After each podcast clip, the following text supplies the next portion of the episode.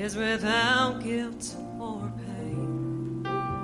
So often abandoned by our transgressions.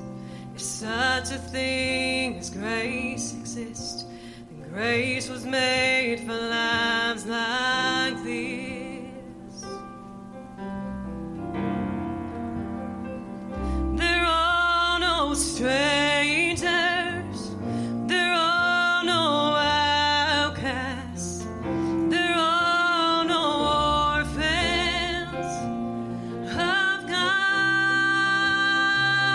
So many.